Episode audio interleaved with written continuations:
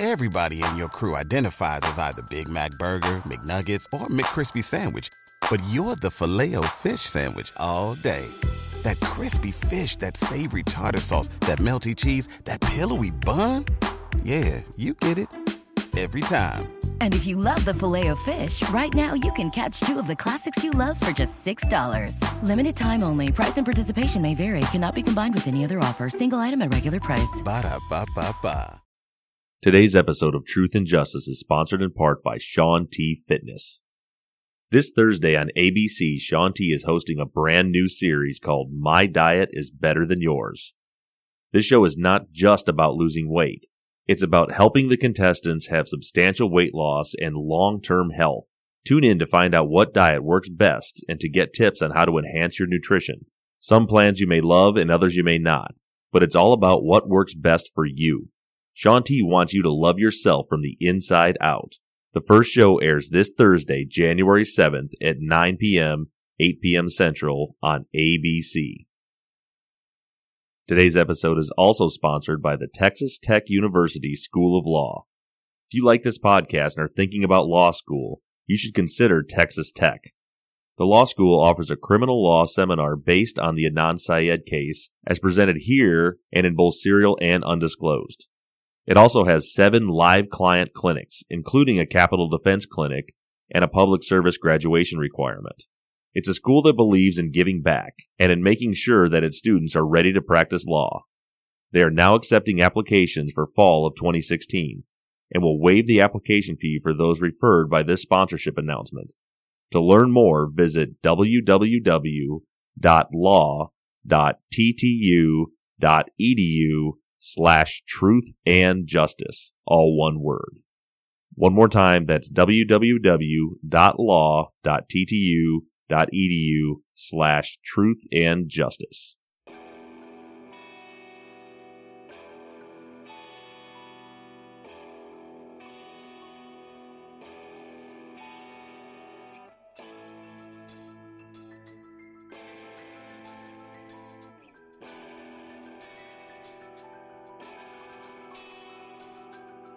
Hello, everyone, and welcome back to Truth and Justice.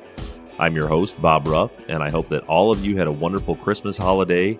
And I'm actually recording this on New Year's Eve, but by the time you hear this, you will have rolled in the new year. So happy 2016, everyone. Before we get started today, I have a couple of announcements. For starters, I'm sure most of you noticed that our numbering system for the episodes has changed. Today's episode is episode number 202. You're all pretty bright, so I'm sure you've already figured this out. But just to clarify, this is not the 202nd episode of the Truth and Justice podcast. In order to maintain clarity for everyone to know which case we're discussing in which episode, I'm going to start numbering the episodes based on the case that we're working. So the Adnan Syed Hae Min Lee case is case number one. The Kenny the Blizzard Snow case will be case number two. So I went back and renumbered all of the episodes that involve the Adnan Syed case and put a one in front of them. And I'll be doing the same thing for Kenny Snow's case. I'll have a two in front of them. So later down the road, if someone wants to get on the podcast and just listen through the Kenny Snow case, they'll know that they can start with episode 201 and work their way through that. I'm only taking the time to mention this because I did have at least one listener email me and ask me what happened to the first 100 episodes. And while we're on the subject of the multiple cases that we're working, as you all know, we spent several months discussing the Hae Min Lee Adnan Syed case. We just recently began the Kenny Snow case. I have at least three other cases that I'm interested in that I'm starting to do research on right now. They're spread out all over the country, but we're starting to get going on those as well. And I just wanted to give a quick update and fill you in on what's going on with the Adnan Syed case. Um, I did spend about two hours on the phone with Jim Clemente a couple of nights ago. This wasn't an interview, we were just working the investigation together. We were going through crime scene photos and documents over the phone and working through a few theories and also remedies. So, Jim is currently digging a lot deeper into the case as we speak. Laura Richards was out of the country for the holidays, so when she gets back, they're going to compare notes. They will definitely be coming back on the podcast, but they are right now mostly concerned with the active investigation. Their involvement in this case is not just to be an interview on the podcast, they are actually consulting on the investigation, which is incredibly helpful and Jim and I started to work through some ideas about where we can go from here if we do indeed prove that someone other than Adnan Syed committed this crime. So I'm really excited about what's happening with Jim and Laura. I'm really looking forward to them coming back on the air. But just know for now that Jim is still actively working on the case and he's starting to get pretty deeply into it.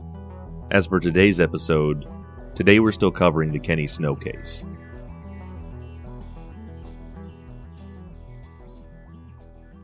As I mentioned, today is New Year's Eve.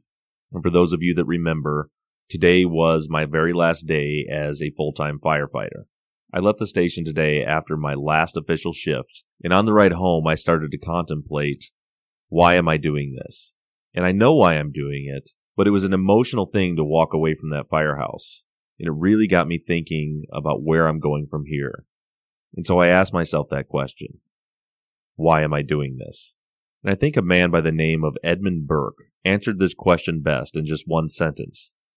In the 1770s, Burke said, The only thing necessary for the triumph of evil is that good men do nothing. That's why I'm doing this. That's why you're doing this. As I've launched myself into this process of investigating possible wrongful convictions, my entire viewpoint on our criminal justice system has changed. I've experienced real changes in my way of thinking. I hope all of you over the last couple of weeks since the last episode watched the Netflix series Making a Murderer. This isn't a paid advertisement. They did advertise on our last episode. But on a personal note, I did watch the Making a Murderer series, and it's something that all of you need to watch. It's about another case of incredibly horrible injustice. I look at cases like Adnan Syed's and Kenny Snow's, I've done lots of research on Rodney Reed from Texas, the West Memphis Three. There's just so many of these cases. Our new email address, cases at truthandjusticepod.com, is already getting flooded with requests for my help on new cases. Everyone I look into just scares the hell out of me. Before starting this journey, I was a person that was very pro death penalty. I remember times in the past when I would joke about the state of Texas I would say if you kill someone in Texas, they'll kill you back. I had this naive idea in my mind that only guilty people are in prison. It never really occurred to me how many people are sitting behind bars, even on death row, that not only are innocent of the crimes they were accused of, but that were not even put there by accident. People that were incarcerated because of intentional misconduct and malfeasance. Many of these people, I would say the majority of these people, are individuals without the resources to fight. I want to make clear that I am a huge supporter of law enforcement. I've said many times that I know lots and lots of cops. I spend time with them socially. I work with them. And the overwhelming majority of police officers are good people. But the fact is that they're people. And in the cross section of any segment of our population, there are going to be exceptionally good men and women, and there are going to be exceptionally bad men and women. And there are bad cops. There are bad prosecutors and judges. I think it's clear to see at this point that our criminal justice system is not immune from corruption. And the effects of corruption in the justice system leads to the taking away of so many lives. So many times the underprivileged are the ones that get caught up in this mess. Corrupt police officers, corrupt prosecutors and judges, they target these people, the people that don't have the means to defend themselves. They use them to get their clearances. They use them to clean up their messes. And in their minds, nobody cares about this poor person from the wrong side of the tracks that's spending the rest of their life behind bars. But everyone that is sitting in prison today all around this country is a real person. They have real families, people that love them, people that need them. And it doesn't matter how much money is in their bank account. Happiness, love, loyalty, these things aren't measured in dollars and cents. I don't believe in the death penalty anymore. I've now seen this system for what it really is. I've seen the effects of real people who have been affected by its malfeasance and even its honest mistakes. I don't believe that our jury system works. And I don't believe that jurors have any bad intentions. It's just a bad system. And I don't know what the solution is. But so many times as I investigate these cases, I see juries who have had the wool pulled over their eyes by a well spoken, articulate closing argument from the prosecution. Look at Adnan Syed's case. The closing arguments made by Urick and Murphy did not represent the facts. They were not supported by the evidence and the testimony that had been presented during the trial. But after weeks and weeks go by of jurors spending all day in that box listening to testimony, listening to experts, the likelihood of them retaining all of that information is next to nothing. I think about this as an instructor. One of the greatest challenges of being a teacher is to try to find ways to get your students to retain what you're teaching them. And it's no easy task. Even teaching an undisputed lesson with visual aids in a one hour classroom session, there's always going to be a bell curve of retention. If you give a test or a quiz after the class, some of the students will get an average score, a select few will score higher than average, and another select few will fail. When we ask questions like, how could a jury have possibly convicted a man like Steven Avery after that case? I can see exactly how it happens. All it takes is for some of the jurors not to be paying attention, or not to be the greatest students, or to not have a very good memory, or to have some sort of confirmation bias. Any of those things or a combination of them can and will result in an unreliable verdict. In the idea of taking that unreliable verdict and using that to put a human being to their death now sounds inconceivable to me. Good men, innocent men, have lost decades of their lives behind bars. And it's tragic. And I will fight for them. I will be their voice. But you can't fight for a corpse. There are documented cases in this country where it is absolutely known where innocent men have been executed for crimes that they did not commit. So why am I doing this? because I refuse to let evil triumph without putting up a fight.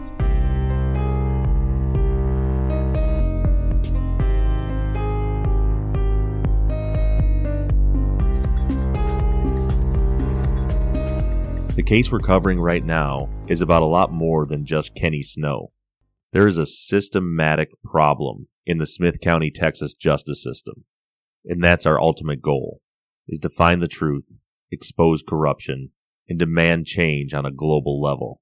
The first step in investigating the case of Kenny Snow's possible wrongful incarceration is to lay down a solid foundation. Kenny has made some pretty extreme allegations, and the question we have to ask ourselves is is it possible for the allegations that he has made against officials in Tyler, Texas to have occurred? To answer that question, I'm going to tell you the story today of a man named Kerry Max Cook. Kerry Max Cook is the author of the book that I've been recommending to all of you called Chasing Justice, and he is also the subject. The information that I'm going to cover in this episode comes from several sources. Most of these sources you can find online and check for yourselves. The citations include a Dallas News article written by Brandi Grissom titled Years After Being Freed from Death Row, East Texas Man Fights to Clear His Name. There's another article written by Kerry Max Cook called Smith County Justice an article from Texas Monthly called The Last Man Exonerated, written by Michael Hall. And much of the information comes from Kerry Max Cook himself from his book, Chasing Justice, and also from various court filings on the case. Kerry Max Cook was convicted of raping, murdering, and mutilating a woman named Linda Jo Edwards in Tyler, Texas in 1977. He was sentenced to death. Linda Jo Edwards had been raped, stabbed, beaten, and mutilated in her apartment. In her first statement to the police, Edward's roommate told of seeing a man at the apartment who she assumed was James Mayfield. Mayfield was a married man with whom Edwards was having an affair with. But according to Mayfield, the affair had ended three weeks before the murder. He testified that on the night of the murder, he was at home with his family, and he hadn't seen or had any sexual relations with the victim in several weeks. Edward's roommate described the man she saw as having gray or silver hair, was an older man. Kerry Cook was a young man at the time and did not fit the description. And yet still the Tyler police zeroed in on Kerry Max Cook. Kerry lived in the same apartment complex, and his fingerprints were found on a patio door in Miss Edwards' apartment. Cook's first trial was in 1978, and the prosecution made a strong case, strong enough to obtain a conviction and a death sentence. The most damning evidence in the trial was from the testimony of a detective. He testified at the trial that he could date the fingerprints. You see, Kerry Max Cook never denies being in the apartment. He was friends with the woman who was murdered. He had been in there on several occasions as they were neighbors. But this detective testified that he was able to prove that the fingerprints on the patio door had to have occurred during the time when the murder occurred. Now, you and I know that that's ridiculous. There's no timestamp on a fingerprint. But he said it, and the jury bought it. Other pieces of key evidence was the fact that the roommate, who in her statements had clearly described the victim's boyfriend as being in the apartment at the time of the murder, now at trial changes her statement and identifies Kerry Max Cook as the man who she saw in the apartment that night. Another piece of damning evidence at trial was the testimony of a jailhouse snitch. Now, this is very relevant to our case because, as you'll remember, Kenny Snow says that the reason he was ever in the Smith County Jail to begin with was for the purpose of him obtaining a confession by the man named Edward Ates, who was later convicted of murder because of Kenny's testimony. Kenny says that he was forced to perjure himself and give the false testimony in order to get out of jail. Otherwise, he would face spending the rest of his life in prison. In Cook's case, the man who testified against him went by the name of Shyster. His actual name is Edward Scott Jackson. Shyster testified at trial that he had heard Kerry Max Cook confess to the crime while in jail. According to Cook, prosecutors A.D. Clark III and Michael Thompson told Shyster that if he would help them obtain a conviction and a death sentence, they would drop his charge from murder to involuntary manslaughter and give him credit for the 22 months he had already served in the Smith County Jail. And the records do show that is exactly what happened. After Cook was convicted and sentenced to death, Shyster's charge was dropped to involuntary manslaughter. He was given credits for the 22 months he had already served, and he was set free. But shortly after Shyster was set free, he recanted his testimony. He reported to the Dallas Morning News that he had made a deal to give false testimony and implicate Cooks in Edwards' murder. After this information became public, one of the prosecutors that forged the deal with Shyster, Michael Thompson, shot himself to death with a shotgun. Another key witness in the case was a man named Robert Hoehn. That's H O E H N. And this one was a little strange. Hoehn was a gay man. He testified that on the night of the murder, he and Cook watched a movie called The Sailor Who Fell from Grace with the Sea. Hoehn testified that he'd performed sex acts on Cook, who also masturbated during a scene involving the torture of a cat. The prosecution presented a theory that Cook had become aroused by the scene with the torture of the cat and decided to take his sexual frustration out on whom they deemed a stranger. You see, part of the prosecution's case was that Kerry Max Cook did not know Miss Edwards, that they had never met, and she was a perfect stranger. It was later discovered that there was multiple witnesses who they had suppressed that confirmed that Kerry Max Cook and Linda Jo Edwards did indeed know each other and had spent time together socially in the past but the jury never heard that information. The prosecution pitched this case to a jury, and Cook was convicted, and Kerry Max Cook began his tenure on death row.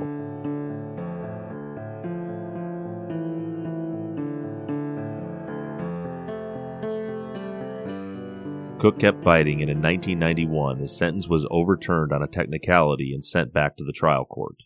At this point, a man by the name of Jack Skeen had been elected the Smith County DA. He'd been serving in that capacity since 1983.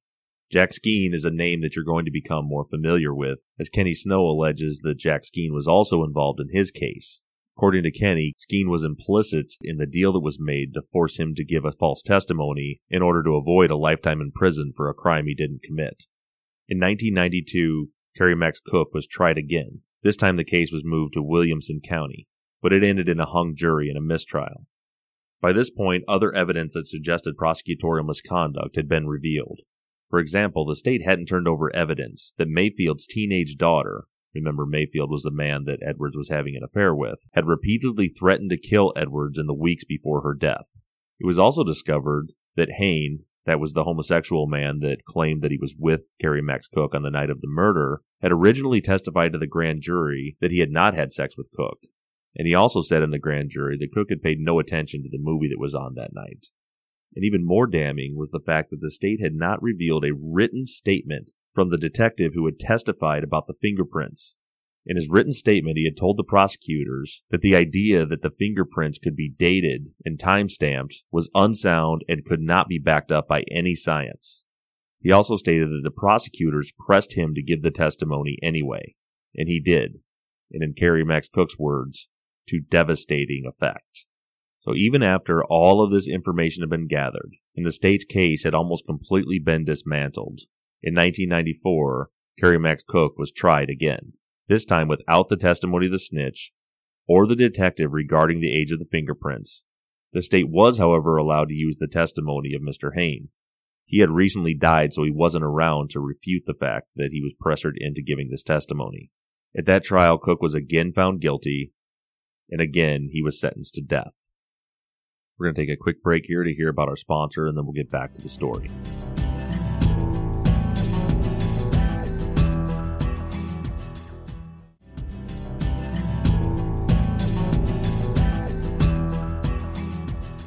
In 1996, things were finally looking up for Kerry Max Cook. That was when the Texas Court of Criminal Appeals reversed his last conviction, pointing to the massive official misconduct. The majority opinion stated, quote, prosecutorial and police misconduct has tainted this entire matter from the outset. Cook made bail in 1997 and he actually got to go home. But the state wasn't giving up. They began preparations to try him again. Jack Skeen was still convinced of Kerry Max Cook's guilt, but in an attempt to head off the trial, he offered Cook a deal. Plead guilty, be sentenced to time served, and go home. But Cook refused the deal. He still swore that he was innocent. In early 1999, the victim's underwear were sent to the DPS lab for modern forensic testing. On February 5th of that year, the lab confirmed the presence of semen. Six days later, Cook gave his own blood sample to be compared. The next day, and this was before the results of the DNA test came back, Skeen's office made another offer, a no contest plea. With this plea, Cook could maintain his innocence, but would have to acknowledge that witnesses against him, quote, would testify sufficiently to prove beyond a reasonable doubt that he had killed Edwards. Again, Cook refused. On February 16th, the DA came back with a final offer a no contest plea deal in which Cook would maintain his innocence and would only have to acknowledge that there was evidence that the state would offer to try to convict him. This time Cook took the deal. He said that he didn't want to run the risk of another trial, another guilty verdict, and another death sentence in what he calls, quote, law and order Smith County. Two months later, after Cook had been released, the DNA test results came back. And guess who the semen belonged to? None other than James Mayfield, the man who was having an affair with Linda Jo Edwards, the man that the roommate originally said that she saw in the apartment. In researching this case, it occurred to me that the people who live in Tyler, Texas, have a pretty wide range of the type of town that it is, and the opinions seem to all depend upon which side of the tracks you live on. I received this email from listener Stephanie. Stephanie says, I love your show and I sincerely hope you were wrong about Smith County. I am a resident of Tyler, Texas, and love it here, and would hate to believe our justice system is as bad as you say in your new episode. I will be listening with an open mind, but just so you know, Tyler, Texas is a great place to live and raise a family. Thanks, Stephanie. So Stephanie's perspective is that Tyler, Texas is a great place to be. It's wonderful. But then within 10 minutes of receiving that one, I get a very long, scathing email from a listener named Michelle. I'm not going to read you the whole email. I'll just read you the subject line. It says Tyler, Texas is run by elite lunatics. And you can just imagine the contents of that email. Well, it seems like James Mayfield must have grown up on the correct side of the tracks. Because even after it was proven that Kerry Max Cook had nothing to do with this crime, he was an innocent bystander and collateral damage for a corrupt justice system, Jack Skeen still refuses to admit his innocence.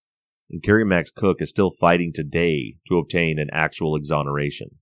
You see, Cook is still a convicted felon, a convicted murderer and rapist. He's had to move five times. He's married now and has a young child. Parents won't let their kids play with his son. He can't get an apartment. He can't get what he describes as a real job.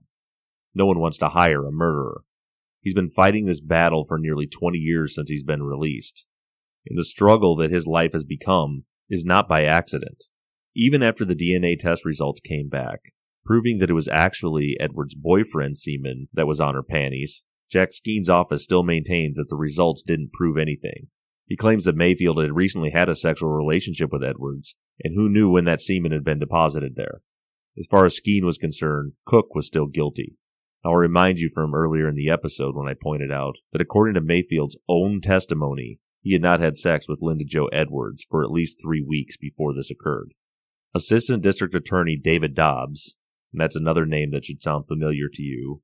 This is the man that Kenny Snow alleges came into the prison and forced him to testify against Edward Ates. Dobbs is quoted as saying, The important thing for us was to ensure that he got a conviction for murder, and that would follow him for the rest of his life. And up to this point, Dobbs has been successful in doing so. You would think that after being exposed publicly for these types of corruption, the guys like Jack Skeen would lose their job, be disbarred. But you'd be wrong. In 2003, Jack Skeen became the judge of the 241st District Court, which has presented even more problems for Kerry Max Cook. He's still to this day fighting to obtain an actual exoneration for this crime. And Cook doesn't want the prosecutor who stole all these years of his life to be the judge who presides over his case. Kerry's case is still active, and it looks like we're getting very close to an actual hearing date. Over the past few years, his lawyer has fought to get the case out of the Smith County court system. In a motion for recusal, Cook's attorneys note new evidence that they say suggests Jack Skeen failed to follow the law. For example, in May of 2011, Kerry's lawyers say that they found a polygraph report on the jailhouse snitch. Of course, as I've stated, after being released, the snitch recanted his testimony and went public with it. But what was discovered in 2011 was that a polygraph test had been performed on old Shyster the snitch. And the results of that polygraph test were that he was lying. Cook's lawyer writes the state was unquestionably obligated to provide this highly exculpatory document to the defense. But of course, the state doesn't see it that way. Kerry Max Cook is just another victim of what is now commonly referred to as Smith County justice.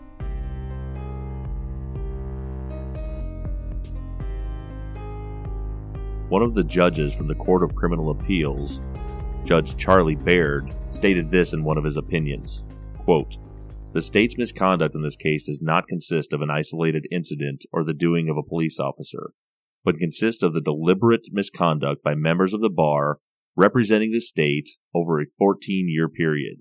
From the initial discovery proceedings in 1977 through the first trial in 1978 and continuing with the concealment of the misconduct until 1992. So it's not just Kerry Max Cook that thinks that the individuals named in this episode were intentionally corrupt. Even a Texas judge agrees.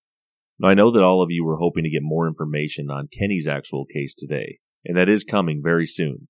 With the limited documentation that I have so far, I have already found a few inconsistencies. And I have five different FOIA requests out there right now, and I'm still waiting for a response. But the purpose of giving you the information that I have in today's episode was simply to make you aware of the fact that whether Kenny Snow's allegations are true or false, we don't know yet. But what we do know is that it's not inconceivable that they happened. We know that these types of things have happened before in the same county, in the same courtroom, involving the same people. There are a lot of parallels in these two cases. And there's one in particular that I find very relevant that we'll be discussing next week. I feel very confident that it's not going to take us very long to find the truth in Kenny's case. And part of the reason that I believe that is that we already have help on board. Let me introduce you to a woman by the name of Darby Dickerson. She's the Dean of the School of Law at Texas Tech University the students now have a 30 hour a year pro bono requirement. It, you know, a lot of the students in the building, even though they don't have the requirement, there are other incentives for them to do that because um, the state bar has a program and we have a program where we give pro bono honors to students who hit certain milestones.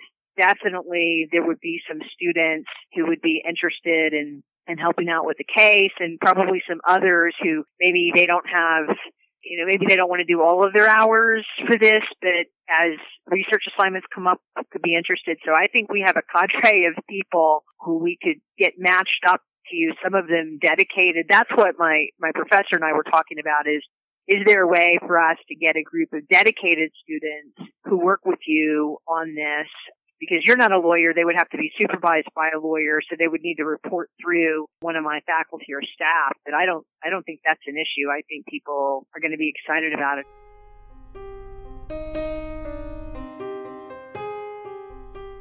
One unique thing about Texas Tech is we actually, as a law school, serve as the public defender for 12 counties in West Texas.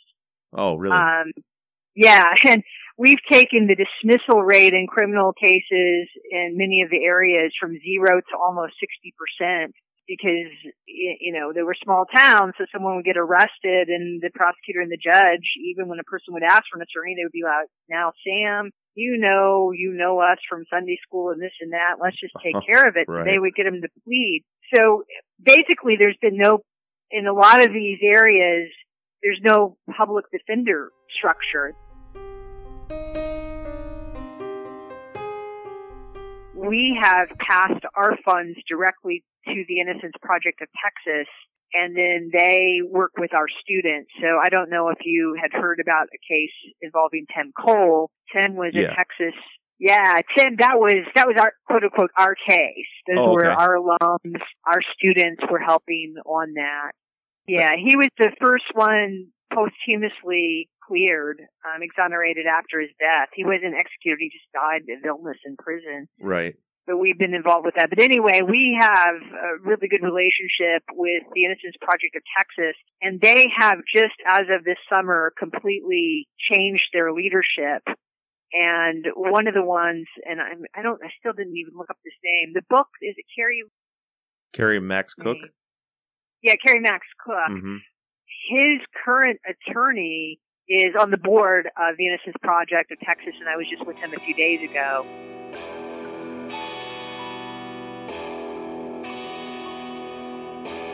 That's absolutely fantastic. I think this is going to be a great collaboration. I'm going to send you. Um,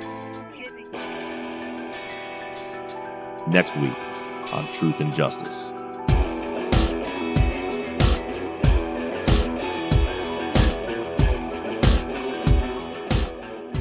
Thank you to Johnny Rose of Slightly Subversive Music for creating all the music for the show. Thank you to Tate Krupa for creating our logo. Thank you to today's sponsors, Sean T. Fitness and the Texas Tech University School of Law. And as always, thank all of you for your continued engagement. It's exciting to see that I'm already starting to get tons of emails coming in about this new case. And I know there's not a whole lot of information out there yet, but as soon as I get it, trust me, you'll have it. In the meantime, if you'd like to research other cases in Smith County in Tyler, Texas, I'd recommend Googling a book called Smith County Justice. This was a book that has supposedly been suppressed. The publisher was allegedly forced to stop publishing the book, and all unpurchased copies were taken off of the shelves. But there is an online version of this book, and it's free. If you Google Smith County Justice, you'll find the book, and you can download the PDF file of it. And also, I know I've recommended it many times, but a great read is Chasing Justice by Kerry Max Cook. There's some court documents that you can find online for Kenny's case, and also some appellate documents for the Edward Ates case. So, any of you who want to be actively engaged in this investigation, those are some places where you can start your research. Send in any thoughts, theories, or ideas on the case to theories at truthandjusticepod.com. If you have a case that you would like investigated, send those emails into cases at truthandjusticepod.com. Be sure to follow me on Twitter at truthjusticepod. Get engaged on Facebook. Our Facebook page is Truth and Justice with Bob Ruff. Stay engaged any way that you can. I look forward to hearing from all of you, but as for now, I'm signing off. I'm Bob Ruff, and this has been Truth and Justice.